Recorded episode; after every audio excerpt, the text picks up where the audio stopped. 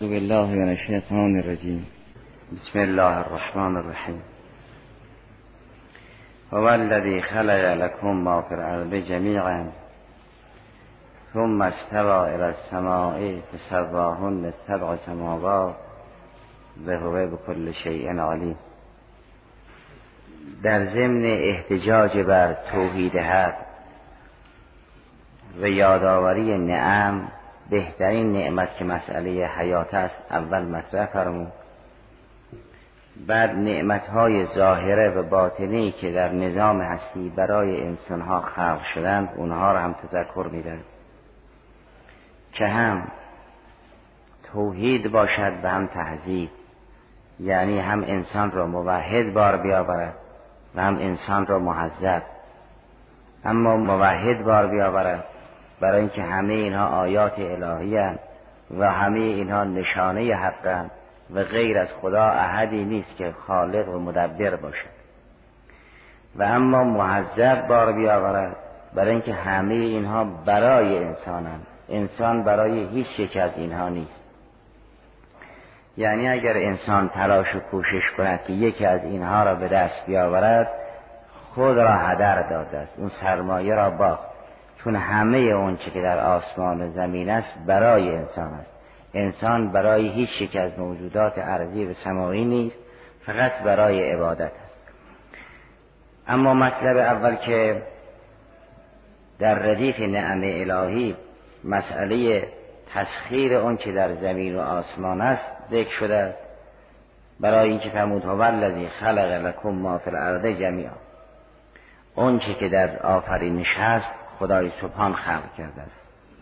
همونطوری که حیات و ممات شما به دست خداست آفرینش موجودات دیگر هم به دست خداست. او خلق کرد و هدف اون آفرینش اونا هم این است که مسخر شما باشند و منظور از مافل عرض یعنی عرض و اونچه که در عرض است. خواه اونچه که در روی زمین است و اونچه که در دل زمین است. این خلق لکم ما فی الارض جمیعا را در آیات دیگر به طور تفصیل بیان کرد. هم مسئله دریا را بیان کرد هم مسئله کوه را بیان کرد هم مسئله دامها و گیاهانی که روی خاک زندگی می‌کنن اونها را یکی پس دیگری تشریح داد. که اونها تفصیل این اجمال است. فرمود خلق لکم ما فی الارض جمیعا. هم بهره معنوی می‌توانید ببرید که اینها آیات الهی هم بهره مادی می توانید ببرید که وسایل رفاهی را از این راه تحصیل کنید. اگر کسی با مشاهده آیات آیات ارزی پی به خدای سبحان برد این در حقیقت بهترین بهره را از زمین برده است.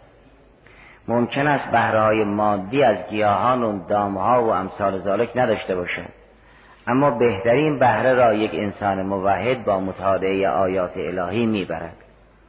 پس این چنین نیست که خلق لکم ما فی الارض فقط ناظر بهرهای مادی باشه که اگر یک کسی گوسفند نداشت و از دام استفاده نکرد مشمول این آیه نباشه. بلکه از هر چه که در روی زمین است انسان بهره توحیدی ببرد در حقیقت به مقصد رسیده است بهرمند شده است. این خلق لکم ما فی الارض هم ناظر به منافع معنوی است هم ناظر به منافع مادی لذا هم خدای سبحان اینها را به عنوان آیات ذکر می کند هم به عنوان مواد اولیه برای تأمین رفاه انسان خلق لکم ما فی الارض جمیعا. بعد می‌پردازند به آفرینش آسمان. ثم استوى الى السماء فسواهن سبع سماوات. از اینکه بعد به آسمان پرداخت یه مسئله این است که آسمان قبل از زمین است یا زمین قبل از آسمان است یا آسمان را خدا قبلا خلق کرد. بعد به ده ول عرض پرداخت نه خلق الارض چون خلق الارض قبل از سماست. که علاهده باید بحث می شود یک بحث در این است که آفرینش آسمان ها هم برای منفعت انسان هست. چون این آیه در سیاق شمارش اموری است که خدای سبحان مسخر انسان کرد و برای انسان خلق کرد. آیه در این سیاق نیست که آیات الهی را شماره کند. آیه در این سیاق است که نعم الهی رو شماره کند. که اینها نعمت هایی هستند خدا آفرید و برای شما خلق کرد. از این که فرمود ثم استوا الی السماء فسواهن یعنی بعد از اینکه نعمت های ارضی را برای شما خلق کرد نعمت های سمایی را هم باز برای شما خلق کرده. پس آسمان ها مسخر شمایند چه این که این بخش دوم را هم در آیات دیگر تفصیل داد. فرمود به اینکه آسمان را مسخر شما قرار داد. شمس و قمر را مسخر شما قرار داد. این آیات تسخیر به این معناست که شمس و قمر به سایر موجودات سمایی را مسخر شما قرار داد. شما می توانید بر اونها مسلط باشید. نه اینکه اینها را مسخر خود قرار داد. مسخر خدا هستن حرفی در اون نیست. چون که انسان هم مسخر خداست. اما در ردیف نعم که می شمارد میفرماد آسمون ها را به زمین را مسخر شما قرار داد برای شما مسخر کرد. یعنی در تحت تسخیر شما قرار داد. پس ثم استوا الى السماء فسباهن سبع سماوات یعنی آسمان های هفتگانه برای انسانند چه اینکه زمین برای انسان است. بنابراین اگر کسی خود را به آسمان بفروشد بر فرض همه منظومه های شمسی را به او بدهند باز خود را ارزان فروخت به خسارت دیده است. یک انسانی که مادی می اندیشد خدای سبحان به او میفرماید به اینکه شما که مادی می اندیشید و از روح و عظمت روح سهمی ندارید آسمان ها بزرگتر از شما. خلقت آسمان ها از شما نیرومندتر است. اونها از شما بزرگتر است. انتم اشد و خلقن هم سماعو بناه. اما یه انسانی که الهی می اندیشد به این انسان میفرماید تو یک کاری می‌توانی بکنی که آسمون ها از اون کار عاجزن. اون همون آیه پایانی سوره احزاب است که انا عرضنا الامانت علی السماوات و الارض و الجبال فابین ان یحملنا و اشفقن منها فعملها الانسان. پس یک انسان مادی داریم که این فقط در محدوده بدن و جسم میاندیشد خدا میفرماید تو که در محدوده بدن میاندیشی آسمان از تو بزرگتر است. ما او رو خلق کردیم. انتم اشد و خلقا ام السماء بناها و اون که متبخترانه راه می‌رود به او می‌گویند انک لن تخرق الارض و لن تبلغ الجبال طولا. نه اون قدرت رو داری که زمین رو بشکافی نه از در سرفرازی اون قدرت داری که از کوها گردن فرازتر باشی. با انسان مادی قرآن این چین برخورد می‌کند؟ میگه کو از تو بزرگتر است زمین از تو بزرگتر است آسمان از تو بزرگتر است ماننده اما با انسان الهی برخورد قرآن کریم این است. میگه تو از آسمان ها بزرگتری تو از زمین بزرگتری تو از کوه بزرگتری.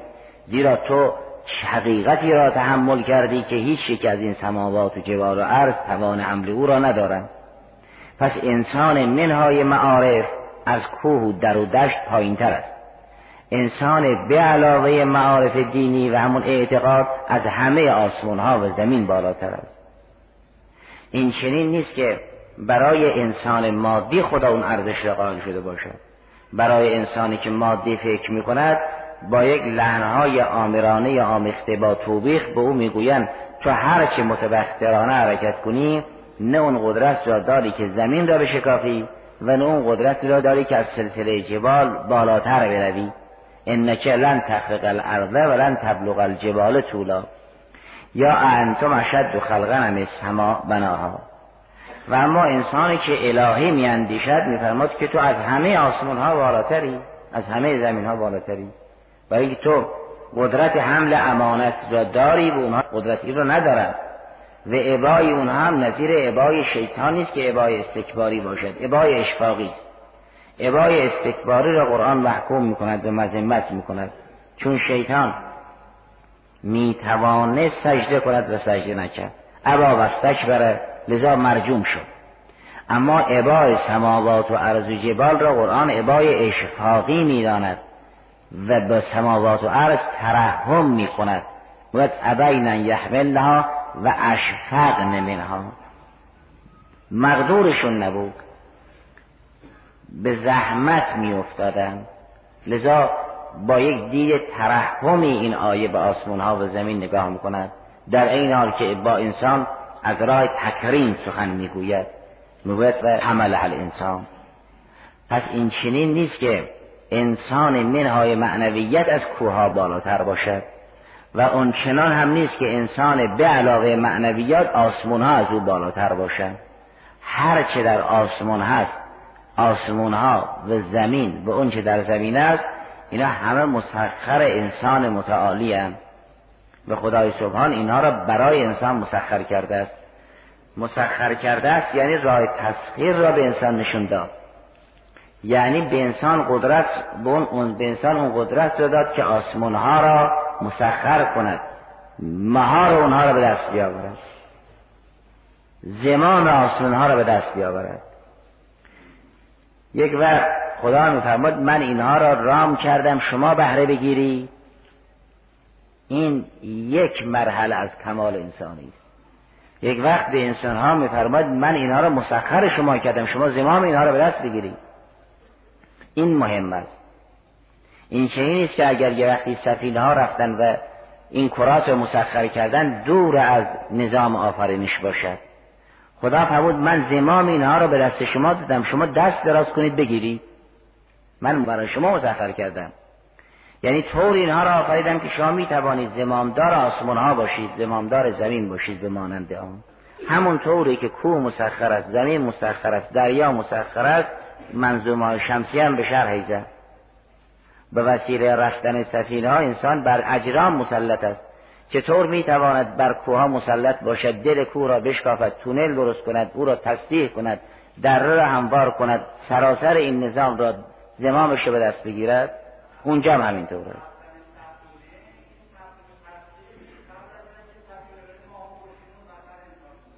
یعنی نه اون که فایده است. این که فرمود تسخیر یعنی بری زمامش رو به دست بگیرید. و قبل از ساختن کشتی دریاها مسخر بود. مسخر بالقوه را بود مسخر بالفعل کرد. انسان کشتی دریا شکست ساخت بر اون مسخر می شود می شود به عمق دریا را فرمود من دریا را به شما مسخر کردم. سینه دریا را با کشتی می شکافید از اعماق دریا هم گوهر به دست می آورید و از وسط دریا هم و سینه دریا ماهی تراحم می کنید همه اینها را بر شما. فرمود من زمام اینها را دادم به دست شما. دست راست کنید بگیرید. این چنین نیست که شما ساکت باشید. من این نظام را طوری میگردانم که به نفع شما باشد. اون خلق لکم ما فی الارض است نه سخر لکم. سخر لکم یا جعله مسخر لکم. اون به لحاظ اکثری است. و عمل حل انسان نه کان ظلوما جهولا این ظلوما جهولا به تعبیر سیدنا استاد رضوان الله عدم ملکه است. چون به کوها نمیگن ظلوم جهول چون شعنیت عدل و علم در اونها نیست. یه موجودی که شعنیت عدل و علم دارد اگر عادل و عالم نبود ظلوم جهول است. بر یک موجودی که شعنیت عدل و علم دارد امانت را عرضه می کنند و اگر عدل علم را داشت به عدل علم رسید می‌شد عالم عادل. و اگر نداشت می‌شود ظلوم جهول کوها ظلوم جهول نیستند چون شعنیت علم و عدل را ندارند. آنی که شعنیت علم و عدل را دارد روح مجرد است و در کوها و آسمانها این چنین نیست.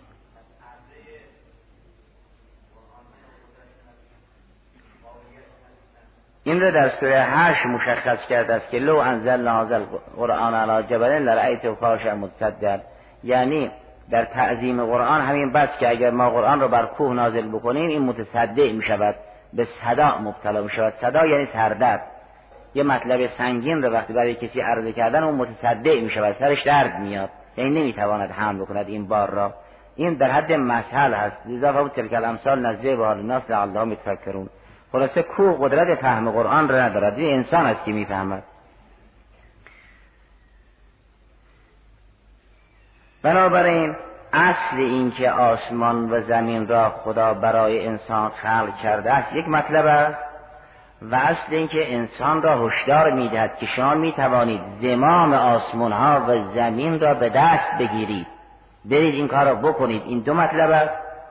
مطلب سوم اینه که اگر خودتون رو به آسمون ها فروختی خسارت کردید. فضل از اینکه به اوهام جزئی بفروشید. اگر کسی خود را به آفتاب فروخت ضرر کرد. چه رسد به یک وهم. در همون بیانی که از رسول خدا صلی الله علیه و سلم است فرمود اگر آفتاب دست راست من ماه و دست شب من بگذارم من دست از هدف بر نمیدارم. انسان این چنین نیست که بگو یعنی شما دست از عقیدت بردار من آفتاب رو به شما میدم. بازم خسارت می‌بینن. اگر همه کهکشان ها رو به انسان بدن باز خسارت می‌بینن. چون انسان یه موجودی است همونطور که در بحث قبل گذشت از طرف آینده به ابد مرتبط است و یک حیات جاودانه ابدی را که انسان به یک شمسی که در آینده نزدیک یا دور گرفتار تکویر می شود در شمس کوفرت نمی فروشد که. اگر خود را به قمر و شمس بفروشد باز خسارت دیده است. فرمود همه اینها برای شما مسخرند. منتها اینها را یکی پس از دیگری توضیح می‌دهد. تفصیلا ذکر می‌کند.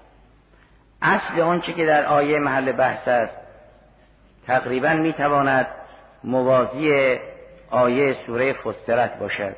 در سوره فسترت این چنین آمده است؟ قل اینکم تکفرون بالذی خلق الارض فی یومین بتجعلون له اندادا ذلک رب العالمین. و جعل فیها رواسی من فوقها و بارک فیها و قدر فیها اقواتها فی اربعت ایام سواء للسائلین. ثم استوى الى السماء و هی دخان فقال لها و لأردیت یا تو ان او کرهن قالت اتینا تائین فقضاهن سبع سماوات فی یومین و اوها فی کل سماء امرها و زین السماء الدنیا به مسابیه و حفظ ذالک تقدیر العزیز العلیم. همه اینها را به عنوان نعم میشمارد. در صدر این بحث میفرماد که آیا کفر میورزید به خدایی که این کار را به شما کرده است؟ به شما حیات داد و همه نظام را مسخر شما کرد. منتها تفصیلا بیان فرمود. فرمود کوه را به منزله رواسی و میخهای زمین قرار داد که اونها را از نوسان و استراب حفظ کنند و در دل کوه هم برکت های فراوان به نام معدن قرار داد و مواد غذای شما را در طی فصول چهارگانه تنظیم کرده است که قد در احیار و تا فی اربعت ایام. ظاهرا این اربعت ایام ناظر به فصول چهارگانه است. نظیر اون ستت ایام نیست. به جریان آسمان ها پرداخت. چون مستوا السما که بحث دیگری است که آیا آسمان قبل از زمین بود بعد از زمین بود یا اصل زمین قبل از آسمان خلق شد و ده بول عرض بعد از تصویه آسمان خلق شد که بود. و الارض بعد ذالک دهاها در سوره مبارک ابراهیم آیه سی و دو بعضی از نعم را این چنین می شمارد می که الله الذی خلق السماوات والارض و انزل من السماء ماء فاخرج به من الثمرات رزقا لكم و سخر لكم الفلک صدر دلالت و تسخیر ندارد اما زیل دلالت دارد که کشتیرانی را مسخر شما کرد. یعنی دریا را از این جهت تحت تسخیر شما قرار داد که بتوانید سوار دریا بشوید هم از ماهیای دریا استفاده کنید و هم از گوهرهای دل دریا. و سخر لکم الفلک لتجری فی البحر به امره و سخر لکم الانها و سخر لکم الشمس و القمر دائبین و سخر لکم اللیل و النهار. شما چیر بر زمین مسلطی؟ همینجور می‌توانید بر شمس و قمر مسلط باشید. این چنین نیست که راه رفتن به کره شمس بسته باشد. این چنین نیست راه رفتن به کره قمر بسته باشد. و این چه نیست معنای تسخیر این باشد که شما آرام باشید به شمس و قمر حرکت می‌کند و لیلونه ها شما را تنظیم می‌کند. این تسخیر نیست. سخر لکم یعنی جعلها مسخرات لکم. تسخیرش کنید. زمامش رو به دست شما داد. نه اینکه زمام اینها به دست خداست. زمام این زمام همه به دست خداست. و در سوره فسرت هم فرمود به اینکه ما با آسمان زمین گفتیم خواه و نخواه بیایی. فقال لها ولی ارزه تیا تو ان او کرها. قالت اتینا تایی. اونا عرض کردن ما همانند دیگر موجودات با تو و رغبت میاییم. نگفتن قالتا اتینا عینه با تصنیه ذکر نکردن. قالتا اتینا این یعنی در جمع سایر عبادت کننده ها و اهل تو و رغبت ما هم در بین این قافلات در حضور شماییم. این نسبت به خدای سبحان. اما همین خدای سبحان فرمود من اینا رو مسخر شما کردم. همونطوری که زمین را مسخر کردم. هم شوفی مناکبه ها. رو دوش زمین سوار بشید روزی در بیارید. درباره دریا هم همچین است. درباره سماوات هم این چنین است. اینا مسخرات هم برای انسان.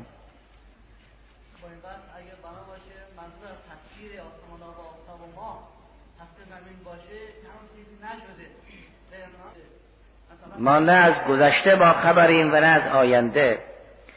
از اینکه انسانهایی قبلا بودن و از آسمان ها استفاده می‌کردن یا نه اطلاعی نداریم. ما از گذشته انسان ها خبر نداریم. شاید انسان های مترقی بودن چون روایات دارد قبل از این آدم آدمی بود و ما در جزء اون هزارمین آدمیم خلاصه. یا چندمین عالمی ادواری را این جهان پشت سر گذاشت و حوالی برم در پیش دارد. و هر لحظه انسان را تشویق می‌کند اینکه زمین برای شما مسخر است آسمان برای شما مسخر است. ما نه از آینده با خبریم که کی بر کرات مسلط می شود نه از گذشته مستحضریم. و سخر لکم الشمس و القمر دائبین و سخر لکم اللیل و النهار. اینا رو برای شما مسخر قرار داد. پس انسان این قدرت را دارد که بر همه اینها چیره بشه اینها هم برای منافع انسانند یک. و هم انسان قدرت تسخیر بر اینها را دارد دو. پس هرگز انسان برای اینها خلق نشد. انسان برای این خلق نشد که مالک زمین یا مالک شمس و قمر بشود. و اگر انسانی خود را به یکی از این کرات فروغ خسارت دیده. در سوره نحل بعضی از منافع جزئی را هم بیان فرمود.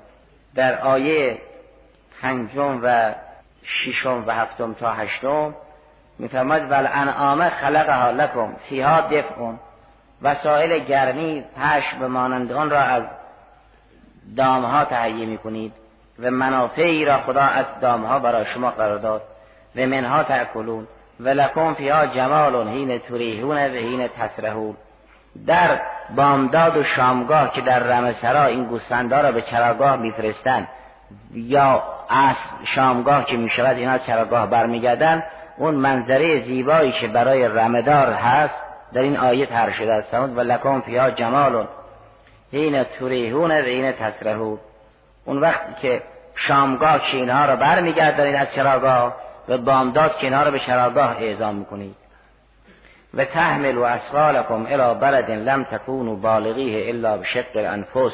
وسائل بار, بار شما هم اینا می‌برم که ان ربکم رؤوف رحیم و الخیل و البغال و الحمیره لترکبوها و زینه و یخلق ما لا تعلمون. اینا همه رو مسخر شما قرار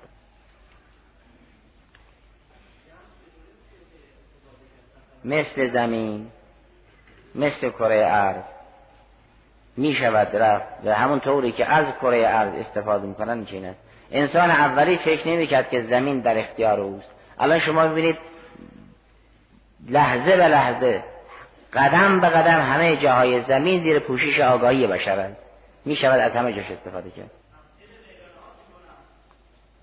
بله؟ لیل نهار؟ اگر چون چه انسان بر خود یک کره مسلط شد بر زمین مسلط شد بر حرکات اینها مسلط است.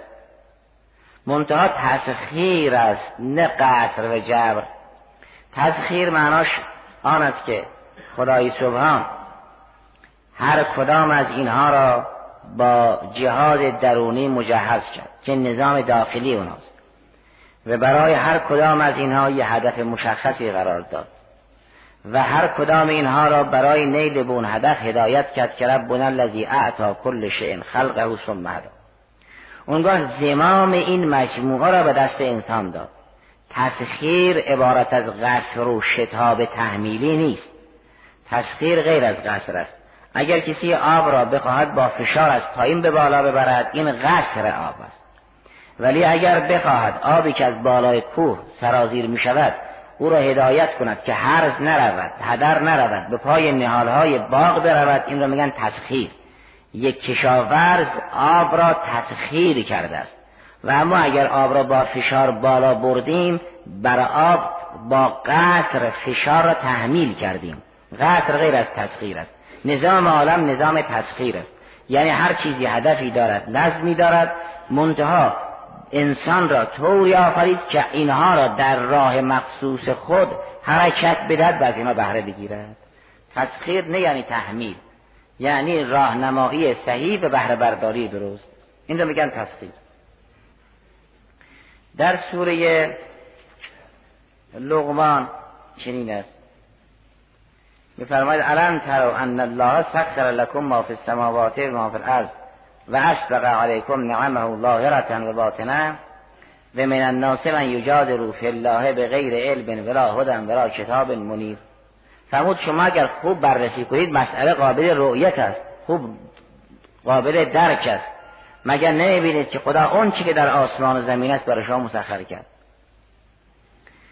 و نعمتهای ظاهره و باطنه را به عنوان شاداب بر شما نازل کرده است. نعم فراوان به شما داده است. اسباق یعنی فراوانی نعمت. اسبق علیکم نعمه ظاهرتا و باطنه.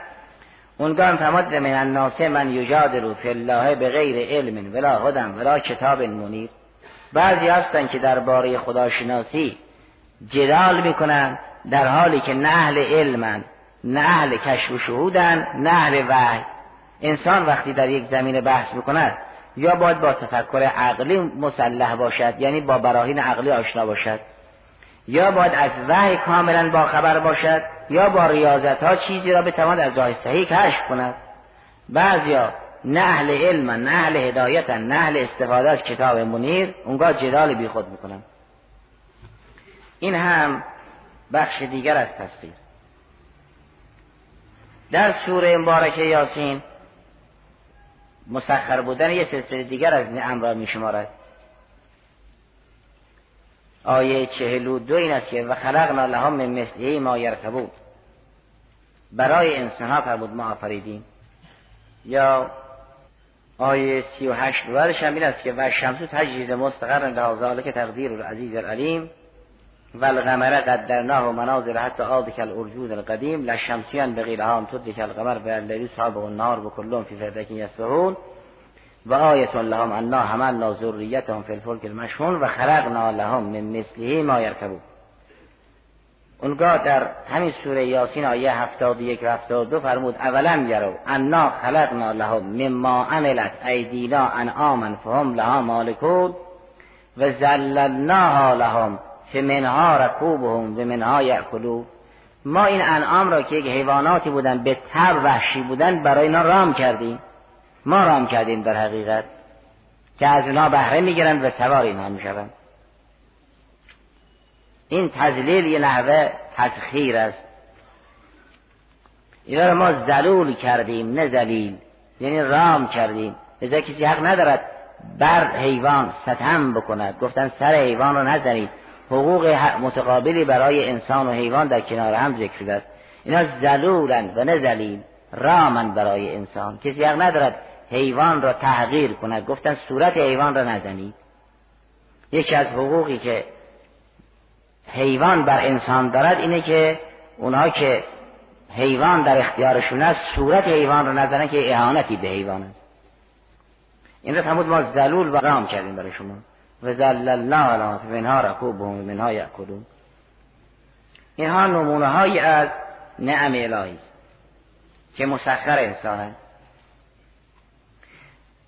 منتها وظیفه انسان در برابر نعم همان است که سوره زخرف بیان شده است.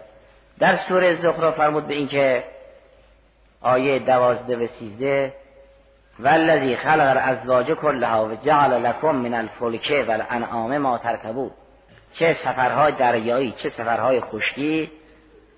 وسیله نقل و انتقال را ما خلق کردیم. اگر انعام است ما خلق کردیم و اگر کشتی هاست ما شما را هدایت کردیم که چگونه کشتی بسازید.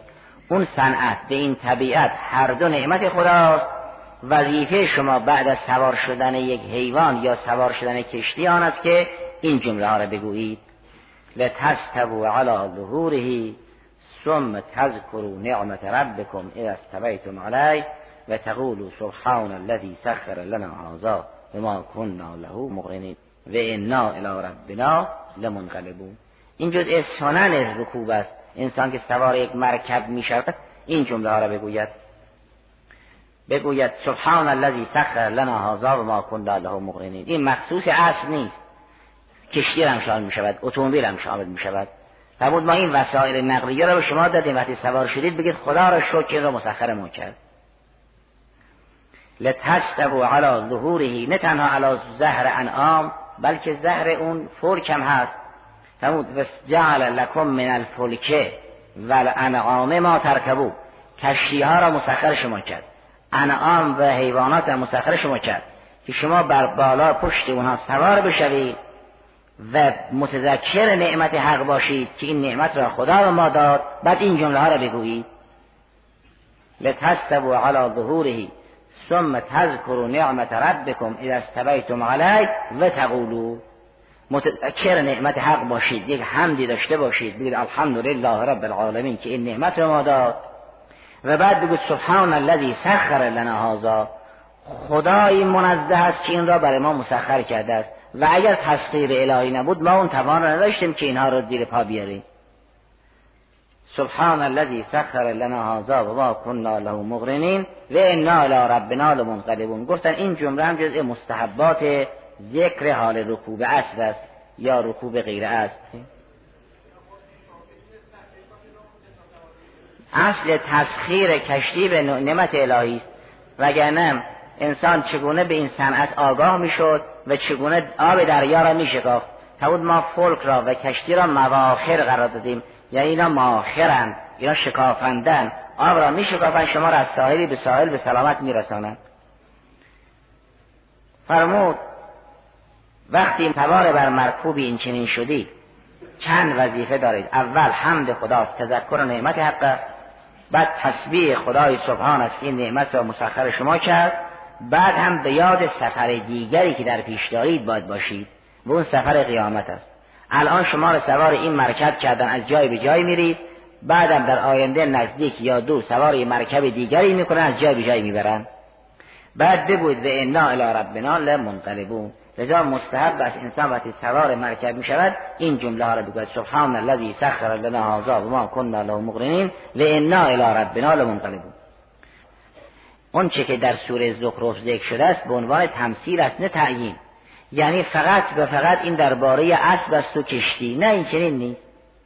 بالاخره هر نعمتی که خدای سبحان به انسان داده است ثم تذکر نعمت ربکم هست ثم تقول سبحان الذي سخر لنا هذا و ما كنا له مقرنین این روح قرآن هست. حالا اگر حکم تعبدی فقهی در این زمینه نباشد ملاکش هست. روح قرآن هست که انسان در برابر نعم این خاطرات داشته باشه. تمام این تسخیرات یک جانبه بود که ذکر شده است. یعنی تسخیر سماوات و عرض برای انسان تسخیر یک جانبه است و انسان اون مقام را دارد که همه این نظام را مسخر کند و بعد از تسخیر این چنین بگوید. این همه تسخیرها یک جانبه است. اما تسخیر متقابل در تسخیر انسان هاست. انسان حق ندارد یک جانبه کسی را مسخر کند. در باره انسان سوره زخرف فرمود به اینکه تسخیر هرگز یک جانبه نیست. تسخیر متقابل است. آیه سی و دو از سوره زخرف این است که فرمود اهم یقسمون رحمت ربک نحنو قسمنا بینهم معیشتهم فی الحیات الدنیا و رفعنا بعضهم فوق بعض درجات لیتخذ بعضهم بعضا سخریا. و رحمت ربک خیر مما یجمعون. فرمود ما انسانها را یکسان خلق نکردیم. همه را در یک استعداد در یک رشته خلق نکردیم. وگرنه کارها فلج می‌شد. اگر همه طبیب می‌شدن یا همه مهندس می‌شدن یا همه کشاورز می‌شدن هرگز اوضاع از نظام احسن برخوردار نبود. فرمود ما افراد را گوناگون با استعدادهای مختلف با اشتیاقهای گوناگون خلق کردیم. تا با تسخیر متقابل نظام احسن بگردد. لیتخذ بعضهم بعضا سخریا نه سخریا. اون که دیگری را مسخره می کند اون در یک آیه دیگری با کیفر الهی تهدید شد و بیان شد. اما در اینجا فرمود افراد جامعه همه عبعازن عبعازم یعنی همه بعض یک کلا هیچ تفاوتی بینشون از این جهت نیست. پس انسانی نسبت به انسان دیگر مزیتی ندارد. اگر یک مزیتی هست اون به تقواست اون اندالله است نه در نظام دنیایی. رو مسائل دنیایی چه انسان با تقوا چه انسان غیر, غیر تقوا این چه نیست کسی بتواند کسی رو بر کسی تحمیل کنه اون نظام ارزشی اندالله روشن می شود که محور ارزش تقواست هر که اتقاست اکرم است و هر که تقیست کریم است. اما این تسخیر در آیه سور زخرف تسخیر متقابل است. هر کسی بار دیگری را کشید دیگری هم یقینا بار او را بهده می‌کشد. این نظام است. لیتخذ بعضهم بعضا سخریا. اگر یک طبیبی باری دارد و ساگ او و بار او را یه باربر می‌برد و در کنار خیابان این طبیب اون باربر را تسخیر کرده است وقتی این باربر بیمار شده است طبیب لباس درمانی میپوشد و به همه نیازهای این باربر محترم می‌پردازد ولو در حد آزمایش. اون کاری که باربر طبیب را تسخیر می کند به سنگین تر است یا اون طوری که طبیب باربر را تسخیر کرد. بود نظام نظام تسخیر متقابل است. حق یک جانبه یا تسخیر یک جانبه نیست که کسی بتواند بر کسی خود را تحمیل کند. و اگر کسی گرفتار تسخیر یک جانبه بود شر الناس است. ملعون مل القا کله علی الناس. شر الناس کسی است که تسخیر یک جانبه داشته باشد. ملعون کسی است که کلش را بر جامعه القا کند که تسخیر یک جانبه داشته باشد. اگر چون که بار دیگران را به دوش کشید و به نوبه خود باری را بر دیگران تحمیل کرد این می‌شود تسخیر متقابل. لیتخذ بعضهم بعضا سخری یا نه از یک طرف هر بعضی با بعض دیگر. این می‌شود تسخیر متقابل.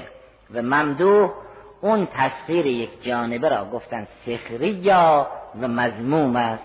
در آیه دیگر به عنوان سخریا ذکر شده است و مذمت شده است. و در جوامع روایان به عنوان ملعون من القا کله علی الناس ذکر شده است. اما این تسخیر ممدوح همون تسخیر متقابل است. والحمد لله